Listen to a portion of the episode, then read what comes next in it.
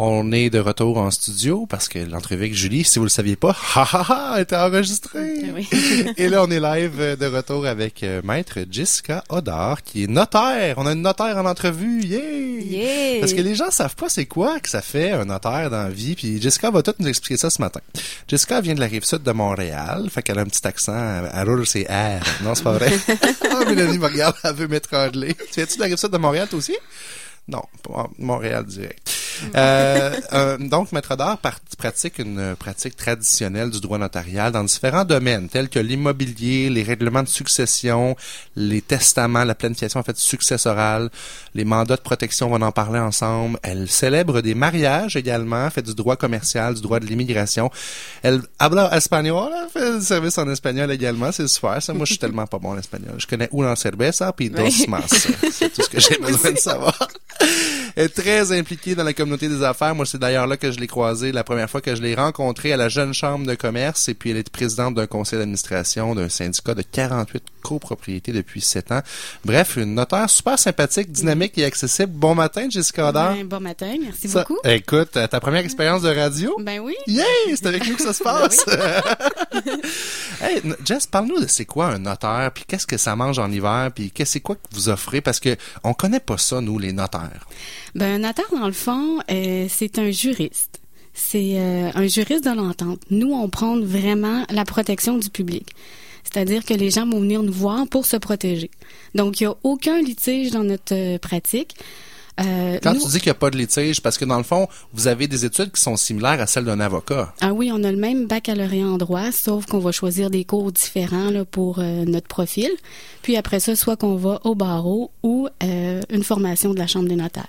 Donc, si on choisit le côté barreau, le côté avocat, c'est là qu'on va faire des litiges, on va aller se battre en cours, puis on va représenter une partie ou l'autre. Vous, c'est pas votre cas, là. Non, on représente pas une partie en tant que telle. On est vraiment neutre euh, dans le dossier. On va vraiment dire les droits de chaque personne, puis qu'est-ce qui s'applique au dossier.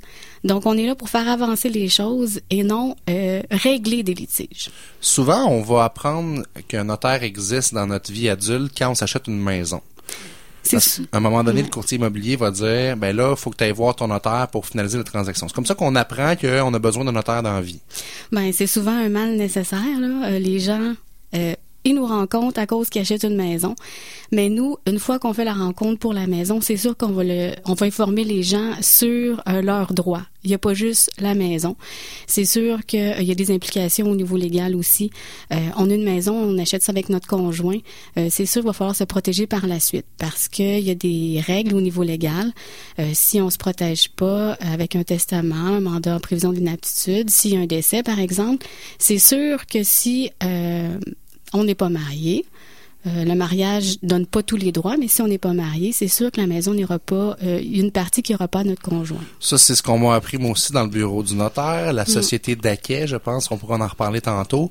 Euh, il y a vraiment beaucoup de services que vous offrez les notaires. On va les compartimenter, les rendre clairs et simples pour nos auditeurs. On va commencer avec l'immobilier, parce que je pense, d'après moi, c'est le premier point de contact souvent dans la vie.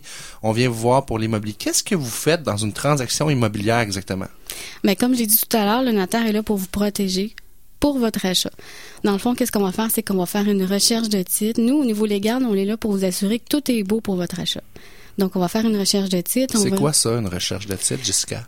toutes, OK. Euh, toutes les transactions qui ont eu lieu sur le fond de terre où est située la maison, c'est vraiment le fond de terre qui est important. Parce que quand les gens achètent une maison, ils savent pas, là, mais ils achètent pas une maison en réalité, ils achètent un numéro de lot.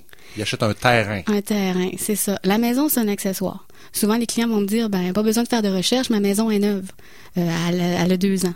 Mais c'est pas ça, là. Le terrain, il existe depuis terrain, plusieurs ça. centaines de milliers d'années, là, tu sais. En plein ça. Donc, toi, tu vas aller faire des recherches pour savoir qu'est-ce qui s'est passé avec ce terrain-là depuis, tu recules combien d'années? Euh, je recule jusqu'en 1964.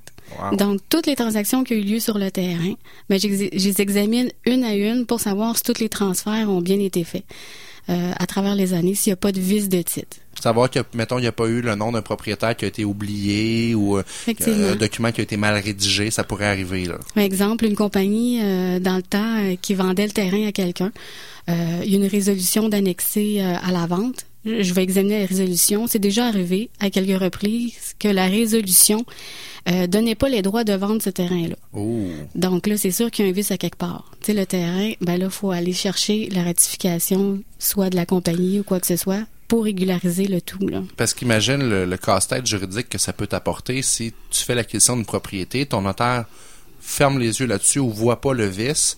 Et là, il y a un moment donné, il y a quelqu'un qui débarque chez vous puis qui dit Hey, euh, t'es chez nous. C'est à moi. Ça peut arriver, ça. Ça peut arriver. C'est des histoires d'horreur, ça? Ben, moi, quand je travaillais dans, on s'est, on s'est connus aussi par mon travail. hein. J'ai, j'ai fait du financement hypothécaire pour une grande banque canadienne longtemps. Puis euh, les clients me disaient tout le temps, hey, réfère-moi un notaire, François. Là, ça me prend un notaire pas cher. Moi, je, moi, je venais les poils là, dressés. Je disais, tu veux pas un notaire pas cher? Tu veux un bon notaire. Effectivement. Je dis pas de magasiner le plus cher de la ville nécessairement, mais le plus compétent. Parce qu'un notaire qui fait sa job, et on a eu la chance de, travailler ensemble dans plusieurs transactions, souvent tu nous revenais avec Hey, j'ai trouvé telle affaire. Puis on dirait que tu t'en fais un honneur ou un devoir de dire il y a telle affaire, j'ai reculé il y a 30 ans, ça marche pas. Mais merci de le faire parce que si le notaire le fait pas, imagine le casse-tête juridique que ça entraîne par la suite. C'est sûr. C'est sûr que c'est souvent plate d'annoncer ça au client ou tu sais de, de créer un certain stress à l'acheteur ou quoi que ce soit parce qu'il adore la maison. Sauf que c'est Les mon émotions devoir. sont c'est là. ça. Mm. C'est de mon devoir de dire. À chaque fois, j'ai j'ai un peu le, le cœur serré. Je dis ah, faut que je l'annonce. On va voir qu'est-ce qu'on va faire. Mais c'est sûr qu'il faut pas paniquer. Nous, on est là justement pour sécuriser puis dire voici les droits, voici ce qui arrive, qu'est-ce qu'on peut faire. Au Donc, moins d'avoir Oui, toutes les, euh, informations pour prendre une décision en toute connaissance de cause. effectivement. On discutait hier d'un dossier, tu me parlais, euh, sans nommer de nom, euh, d'un client qui a appris qu'à l'achat d'un terrain, finalement, ça venait avec un, un- un do- un- une propriété, je pense, d'un chemin, c'est ça? Oui, il fallait qu'il achète des parts individuelles du chemin. Mais ça, quand tu le sais pas avant d'acheter le terrain, ça change la donne, dans le fond. C'est pas la même deal, là. Non, c'est sûr que tu t'attends à acheter un terrain, tu t'attends pas à acheter un, un kilomètre de chemin avec. Donc c'est sûr que euh, Ben, tout ce qui vient avec, en ben passant, oui, là, tu es responsable de l'entretien, Ben puis oui. il faut que tu laisses l'accès à tout le monde. En tout cas, c'est c'est un casse-tête. Fait que peut-être que le courtier immobilier a pas avisé ou il le savait pas, ou que les vendeurs le savaient pas, mais ça venait avec. Puis là, on parle de courtier immobilier, mais j'aimerais ça que tu nous parles. Qu'est-ce qui arrive quand c'est une vente de gré à gré, où les gens connaissent plus du proprio, là, c'est un service où il n'y a pas d'entremetteur. Ça doit être un casse-tête pour vous autres extraordinaire au niveau juridique, s'assurer qu'il n'y a pas d'erreur. ben c'est sûr que des fois il arrive des surprises parce que les clients viennent nous voir à la dernière étape. Euh, nous on conseille toujours aux clients de, venir nous voir avant de signer quoi que ce soit. Parce qu'il y a beaucoup de clauses dans les offres d'achat qui sont pas comprises. Il y a beaucoup d'implications légales. Puis, euh, les gens qui viennent nous voir avant sont très satisfaits parce que des fois, on découvre des choses que si n'étaient pas venus nous voir, ils n'auraient pas acheté. Ou la transaction aurait avorté en cours de route, ou peu importe. C'est ça, Ouais. en plein ça. Parce que c'est ça que les gens réalisent pas, c'est que ces compagnies-là mettent à votre disposition des contrats, que c'est facile, il y a juste à remplir les trous. Oui, mais c'est parce qu'il y a des trous, des fois, que tu vas lire la clause, puis que tu vas me faire, ouais, mais là, je la comprends pas trop, celui-là. Fait que soit tu vas le laisser blanc, ou que tu vas barrer la clause, mais si tu fais ça, ça a des répercussions légales par la suite, là. Effectivement, puis l'achat d'une maison, souvent, c'est le plus gros achat qu'on va faire dans toute une vie. Donc, faut pas prendre ça à la légère. Puis, n'hésitez pas à aller voir votre notaire pour qu'il vous explique les clauses. Donc, si moi je veux faire une offre de gré à gré, ce que tu me recommandes, c'est avant de signer mon contrat, de l'amener dans ton bureau, puis que tu vas me l'analyser dans le fond. Oui, puis je vais t'expliquer toutes les clauses euh, du contrat. Puis, s'il n'y a pas de contrat, ben, on va vous aider à faire l'offre d'achat. Carrément, Oui. on va la bâtir de A à Z. Hey, tu me crois-tu, j'ai vu ça sur des napkins de restaurant? Ah, ben nous, Non. on fait pas ça sur des Ben, napkins, non, mais pas un notaire. ah non, je suis déçu. Non, mais j'ai un client qui m'arrive, il dit, tiens, j'ai acheté cette bout de terre-là, c'est une napkin. C'est déjà fait arrivé qu'on a vu ça aussi arriver euh, comme offre d'achat. Mais sachez que si on signe quelque chose, l'offre d'achat, vous êtes lié, vous n'avez pas le choix d'acheter. Que ce soit sur une napkin ou un oui, document de C'est 15 ça. pages. On ne peut pas reculer. Ouch. Fait que c'est important de se mettre des clauses, justement, euh, qui nous gardent des portes de sortie Effectivement. conditionnelles à l'analyse. Puis tu me parlais de condominium. C'est quoi la particularité sur les condos? Oui, souvent, il y a une clause euh, dans les offres d'achat qui dit ça, on vous donne sept jours pour examiner tous les documents de la copropriété. La déclaration, ça, c'est une brique d'une soixantaine de pages, les budgets, les procès-verbaux des deux, trois dernières années. Souvent, les gens vont regarder ça, puis c'est du chinois. C'est clair. Donc, J'allais le dire, c'est au du braille, là. En tout cas, dans les deux ça. cas, on comprend pas, là. Donc moi, ça arrive, euh, ça arrive souvent que les gens viennent me voir, je comprends rien. Y a-t-il des affaires qui qu'il faut que je regarde? C'est sûr, la déclaration de copropriété, ça va expliquer vraiment euh, les droits, comment on doit agir en copropriété, euh, les règlements. Exemple, euh, pas le droit d'animaux. c'est sûr que moi, si j'ai un chien, je vais acheter un condo. si je vois dans le règlement pas le droit d'animaux, mais je l'ai pas vu, j'ai pas consulté personne, j'ai, j'ai pas compris la lecture, ben. Tu te dis, c'est correct que le voisin ait un, petit chien, mais c'est pas, tu peux pas te baser là-dessus, non, c'est ça. Il y en a qui interdisent la, la cuisson sur le barbecue, par exemple. Si vous êtes un carnivore hors pair, vous faites juste la cuisson. Moi, c'est été comme l'hiver, je le descends dans le sous-sol l'hiver, je vous dis, ah, non, je fais pas ça. Donc, c'est ça, il y a des choses comme ça. Il faut vérifier, est-ce que ça correspond vraiment euh, à notre vision. Euh, Est-ce que je me suis fait vendre hein? Oui. Parce que des fois, le vendeur va dire, ah, ben, la voisine a un petit chien, fait qu'on a le droit au petit chien, fait que je vais marquer, moi, dans mon offre d'achat, qu'on a le droit au petit chien. Mais en réalité, si le syndicat de copropriété te revient après ça, dit, euh, hey, t'es déménagé, ça fait trois mois, tu restes ici, ben, c'est le fun que tu sois avec nous, mais en passant, pas le droit d'animaux. Oui. Tu fais quoi? Ben, c'est ça. Euh, parce que souvent, ces clauses-là disent, on te donne deux semaines pour te débarrasser de ton animal. Puis si jamais dans les deux semaines tu le fais pas, tu as 100 dollars par jour de pénalité. Ça coûte cher le petit chien. Ben c'est ça. Mais c'est arrivé un cas comme ça à Québec, hein, d'un monsieur qui avait perdu de mémoire. C'était l'audition, ça avait passé euh, ça fait à la télévision. il, avait il, avait pas, le droit, mais c'est ça. Oui. À Sainte-Foy, ça, ouais. Oui, histoire. Je sais pas comment ça a fini. C'était une, ben, ben, c'était une histoire assez. Euh, c'est sûr que ça nous touche là quand quelqu'un ben a, ben, c'est par nécessité, puis tu dis coudon les Puis le syndicat de copropriété, il était comme euh, ah, oui, go, les frais d'avocat, puis on va se battre. pas déroger du tout. Hein? on parle d'un cas quand même plus extrême. Fait que si quelqu'un juste par plaisir veut un petit chien mais que c'est interdit c'est ça, il va falloir qu'il s'en débarrasse. Effectivement. Donc, moi, je voulais savoir tantôt, là, au niveau là, de. Supposons j'arrive, là, j'achète ma maison, là, toi, tu fais ton travail de vérification, tu trouves qu'il y a un bémol. Ça veut dire que ça, ça arrête la transaction jusqu'à temps qu'on trouve une. Ben c'est sûr, exemple, là, euh, on prend l'exemple de vérifier les documents. On a 10 jours pour les vérifier ou 7 jours, peu importe la clause. Si dans les 7 jours, je regarde les documents, je dis, oups, ça, ça nous plaît pas, même si tu as signé ton offre d'achat, tu peux dire, ben, moi, à cause de ce clause-là, j'achète plus, je rends la, promesse d'achat nulle et non avenue. OK. mais pour quelqu'un qui veut quand même continuer, il va, va faire une. Il va ben, négocier à ce moment-là. On va négocier avec le vendeur, c'est ça. Euh, c'est sûr qu'on parlera pas de copropriété. Exemple, euh, il fait faire l'inspection de sa maison, il y a un certain défaut sur les fondations ou quoi que ce soit. Ben, euh, c'est sûr que le vendeur dit moi, l'acheteur va dire moi, je vais acheter, sauf que je veux que ça soit réglé ça peut coûter 50 000. Donc, peut-être qu'il va y avoir une baisse de prix de 50 000. Il va y avoir des négociations à avoir.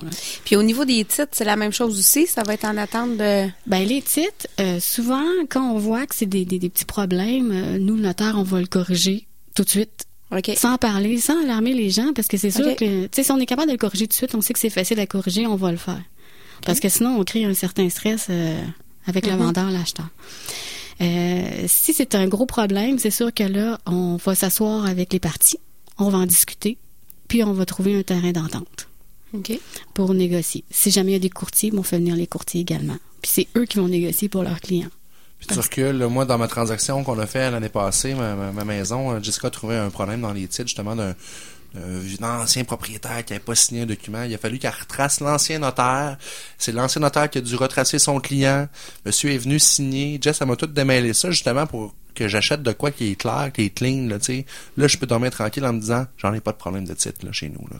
Puis, quelqu'un qui se rend compte, exemple, l'inspection, peu importe, est-ce que ça suit toujours le vendeur? Il va être obligé de déclarer une fois qu'il connaît qu'il y a un problème, mettons, ce serait un problème de titre, euh, que l'acheteur décide de se retirer de la vente ou, euh, ah, ben c'est sûr. Légalement parlant, il est obligé, mais tu sais, le courtier immobilier, il va l'appliquer. Mais si c'est un vendeur comme monsieur, madame, tout le monde qui n'a pas de courtier, ça se peut qu'il cache, les, faits, cache les faits. Ben, c'est juste qu'il n'en parlera pas. Il en parlera Il va omettre de le dire, mais en tout cas, méchant casse-tête après. Mm. écoute, l'immobilier, c'est quelque chose qu'on pourrait jaser pendant euh, trois émissions en ligne parce que c'est un gros point de ta business. On va prendre une courte pause, puis au retour, on va parler de succession, de testament et de mandat en cas d'inaptitude. C'est vraiment des points qui sont importants à connaître. C'est vraiment le fun. T'aimes ben ça, Jessica? Ben c'est vraiment super. Ça passe vite. Alors, courte pause de trois minutes et on vous revient. 89 89 89 89 89 89 Est-ce qu'on peut faire vivre 7 milliards ou 9 milliards de personnes à une vie convenable sans détériorer irrémédiablement la planète? C'est KRL 89 89 89 Québec. 1 2 3 4 Le Radioton de CKRL aura lieu les 1er, 2 et 3 avril prochains. Des invités de marque, des prestations et des émissions spéciales en direct de nos studios vous seront proposés tout au long de cette fin de semaine festive. C'est le temps de venir voir et entendre vos animateurs et animatrices préférés et c'est aussi le bon moment pour renouveler votre carte de membre, de miser sur nos nombreux lots ou bien de faire un don. Ce radioton vous sera présenté grâce à nos partenaires majeurs, la Barberie, le Bal du Lézard, Audiolite et l'Hôtel Château-Laurier. Votre soutien demeure essentiel. Merci d'écouter CKRL. Je suis venu te dire que je m'en vais. Steffi Choc nous présente 12 duos féminins avec 12 belles dans la peau, les chansons de Serge Gainsbourg. Je. Anne Dorval, Marie-Pierre Arthur, Claude Pelgag, Fanny Bloom et plusieurs autres prêtent leur voix à ces pièces immortelles. Sous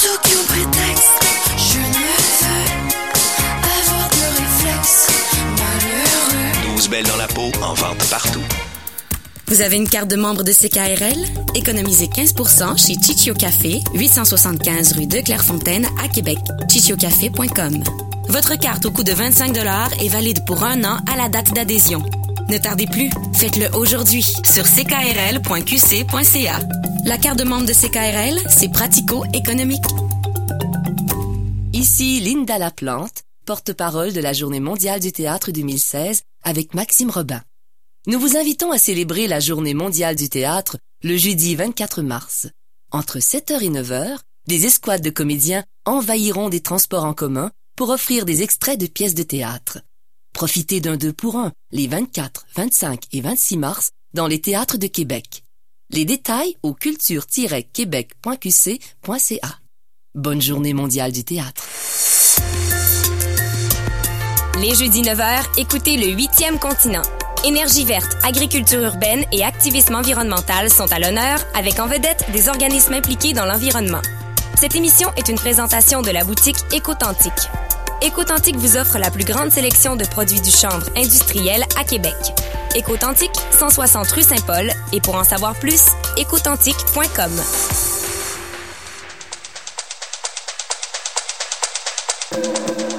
Entraîne tes finances vous est présenté par Julie Blackburn, directrice de division, représentante en épargne collective et conseillère en sécurité financière. Pour toute question, vous pouvez joindre Madame Blackburn et son équipe au service financier groupe Investors Inc., cabinet de services financiers bureau Le Bourgneuf, en communiquant au 88 626 19 94. Groupe Investors, investissez dans votre vie.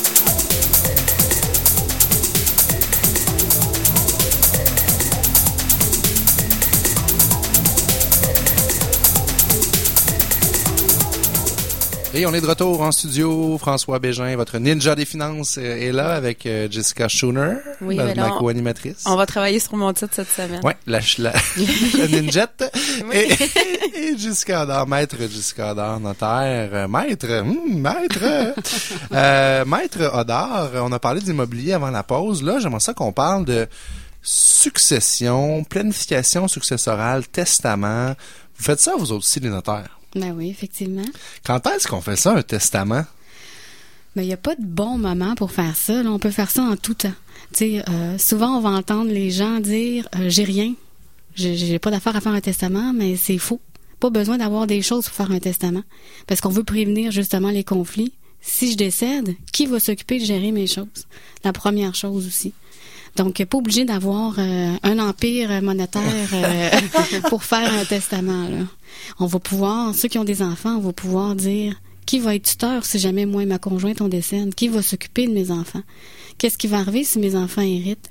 Est-ce qu'on va leur donner l'argent à 18 ans, à 20 ans, à 25 ans? On va pouvoir prévoir tous ces détails-là. Puis quel pouvoir je vais donner aussi à mon liquidateur? Ouais, souvent, euh, puis j'imagine que tu dois voir passer des histoires de chicanes de, de famille suite à ça. Euh, je pense que c'est important de le faire le plus tôt possible. Moi, j'ai, j'ai, on l'a pas fait encore, euh, Stéphanie et moi, mais on se dit, là, on a des enfants, c'est, c'est le temps de penser à ça, tu sais. Ne serait-ce que de le planifier. Mais est-ce que toutes les fois qu'on a un enfant de plus dans la famille, il faut revenir voir pour changer le testament, vous pouvez le planifier, ça? Euh, on le planifie certainement. Euh, on nomme pas les noms des enfants dans le testament. On va parler des enfants au premier degré. Donc, si on se dit, si je donne tout à ma conjointe, si ma conjointe peut pas recevoir le legs, euh, ça va aller à mes enfants au premier degré. Que vous n'ayez un, deux, trois, ça va être tous vos enfants. Divisé à part égale. C'est ça. À moins qu'il y ait des demandes spéciales. Mais- Je veux tout donner, sauf au petit bleu. Ça, ça peut devenir assez complexe parce que moi, je me rappelle quand j'ai acheté justement mon, mon immeuble avec mon conjoint, euh, lui avait déjà une fille. Oui. là, en plus, on voulait que les enfants venaient, mais il fallait penser, euh, moi, c'est pas ma fille, c'est sa fille, de quelle façon euh, on, on rétribue tout ça là, dans, le, dans le futur. Là, mais euh, surtout dans les familles recom- recomposées, Oui. c'est, c'est, c'est, c'est- aujourd'hui, c'est très fréquent. Là. C'est très, très fréquent. Euh, Je vous dirais, euh, c'est quasiment 50 de- des familles sont Ah, reconstituées. Des statistiques euh, Parle-nous de mandat. euh, c'est quoi un mandat? Mandat de protection en prévision de l'inaptitude. Ça, qu'est-ce que ça mange en hiver? Ouais. Au printemps, là, mais c'est pas grave, ça marche encore. Dans le fond, euh, ce document-là, ça va vous permettre de nommer aujourd'hui, pendant que vous avez toute votre tête, vous pouvez faire un choix éclairé, qui va s'occuper de mes biens et de la gestion de mes choses si jamais je deviens inapte. Donc, vous décédez pas nécessairement, mais vous Non. êtes plus capable. Vous tombez, accident, coma, puis là, euh, il faut prendre des décisions parce que pendant que vous êtes dans le coma, j'ai des petites nouvelles pour vous. faut payer les dettes quand même, puis il faut euh, prendre des décisions, là, des grosses décisions. On a une maison, euh, on a une hypothèque, les choses roulent, on a tout dans le compte conjoint. Donc, c'est sûr qu'au niveau légal, s'il nous arrive quelque chose, on n'est plus apte à agir. Donc, avec ce document-là, ben, ça permet de dire qui va s'occuper de mes biens, puis qui va s'occuper de ma personne. Dans le cas qu'on tombe inapte et on n'a pas de contrat comme ça, c'est, c'est qu'est-ce qui prévaut? Euh, c'est la loi. OK, c'est quoi la loi a dit? La loi, elle a créé des régimes de protection. Euh, souvent, vous avez entendu parler peut-être de la tutelle, la le curateur public, ça. ouais. Ben, la curatelle, c'est un régime. Euh, Qu'est-ce qui va arriver? C'est qu'il va falloir ouvrir un dossier à la cour pour dire, ben, faut trouver quelqu'un qui s'occupe de la personne. En gros, je vous dirai pas toute, toute la, la procédure, c'est quand même assez long, mais le notaire va falloir euh, qu'il fasse une assemblée de parents, d'amis et de- et d'alliés. Il va y avoir cinq, six personnes. Souvent, on, on va jusqu'à huit. Euh, Puis c'est des gens de la famille, c'est le conjoint, c'est la famille proche, tout ça. Ils vont décider qui est la meilleure personne. Ben, ils vont donner leur opinion, qui est la meilleure personne pour s'occuper euh, de la personne inapte. Fait que si ta famille peut pas sentir ta blonde ou ton Effectivement. chum, attache ta tuque, ça va brasser dans ces réunions-là. là. C'est sûr que ça peut amener des litiges. Ben oui. Et quand il y a un litige, c'est sûr que nous, on se départit du dossier, puis ça va dans, entre les mains des avocats. là. Parce que là, entre-temps, s'il faut payer des comptes personnels, c'est tout, tout est gelé, là, parce qu'il n'y a rien qui peut se passer. si- Non, il peut rien se passer. ça, Dans là. le fond, faut. euh, La personne qui pense qu'il va s'occuper, souvent va payer les choses pour l'autre puis va se rembourser par la suite une fois que le jugement va être rendu. Il y a un document que tu m'as euh, en fait euh, remis, euh, qu'on va partager sur notre page Facebook qui s'appelle Mon bilan patrimonial. Parle-nous de ça un petit peu. Mais ça, c'est un outil vraiment intéressant. Nous, on s'en sert euh, dans plusieurs domaines, euh, tant que ce soit pour l'immigration, ça peut être pour les testaments, les mandats. Euh, c'est un document euh, qu'on va écrire tous nos actifs, tous nos passifs. On va écrire aussi d'où est-ce qu'on où est-ce qu'on travaille, nos assurances d'habitation, dans le fond, tout Qu'est-ce qu'on a comme assurance? Qu'est-ce qu'on a comme compte de banque? C'est vraiment là, un peu le, le topo de votre situation personnelle financière. C'est ça. Parce que nous, en tant que notaire, c'est sûr qu'on si on n'a pas euh, le portrait financier de quelqu'un, euh, on va pas pouvoir bien conseiller le client. Parce que c'est sûr, il y a des situations qui s'appliquent pour des clients qui sont un peu plus fortunés. Il y a d'autres situations qui s'appliquent pour des clients euh, comme nous. Exactement. non, mais c'est clair. Puis ça, ne serait-ce que quand on vit une situation de deuil, d'avoir un document comme ça qu'on retrouve, c'est tellement important justement de dire ben l'argent est où, puis euh, qu'est-ce qu'il y avait comme euh, comme placement. Moi, je sais pas. euh, Mes parents, qu'est-ce qu'ils ont comme placement là C'est où les placements C'est où les comptes Je sais pas ça. Si ton père t'a nommé en tant que liquidateur, c'est sûr que toi, il va falloir que tu rentres dans la maison, que tu vides tous les tiroirs, regarde papier par papier, vérifie avec toutes les institutions, bon, est-ce que ça c'est encore en vigueur, ça, est-ce que ça fonctionne, est-ce que cette assurance-vie-là est encore en vigueur? Mais avec ce document-là, c'est un résumé de toutes les choses. Donc, euh, tu vas juste avoir prendre ce document-là, puis tout va être à l'intérieur. On va donner le lien tantôt. Ça va être notre devoir de la semaine. Oui, euh, exactement. C'est ce que je pensais. Donc, euh, c'est tout le temps qu'on avait. Ça a passé vite. Maître Jessica Adar, tellement merci d'être venue nous voir. Ben, ça me fait plaisir. On n'a même pas parlé des mariages Ben en plus. c'est c'était la partie plus fun. Ah, j'aurais parlé encore une heure de temps. Je- Bon, ben, on, bien. on va te réinviter, c'est ça la bonne bien. nouvelle. On va en faire une habitude de te réinviter. Ça a été très agréable. Merci pour ton temps. On peut te rejoindre de quelle façon? Bon, on peut me rejoindre euh, par mon adresse courriel. Oui. On peut me rejoindre aussi au Qui est? bureau. C'est le J-O-D-A-R à commercial BTO Trédignon notaire avec un S.com. Et le numéro de téléphone pour vous rejoindre chez le- BTO Notaire? Oui, c'est le 88 628 6007. Merci beaucoup, beaucoup, beaucoup. Puis euh, je te souhaite une excellente journée. Ah, au plaisir. Au plaisir. Merci. On passe à la chronique euh, financement alternatif avec Peter Galley de Pentar Finance.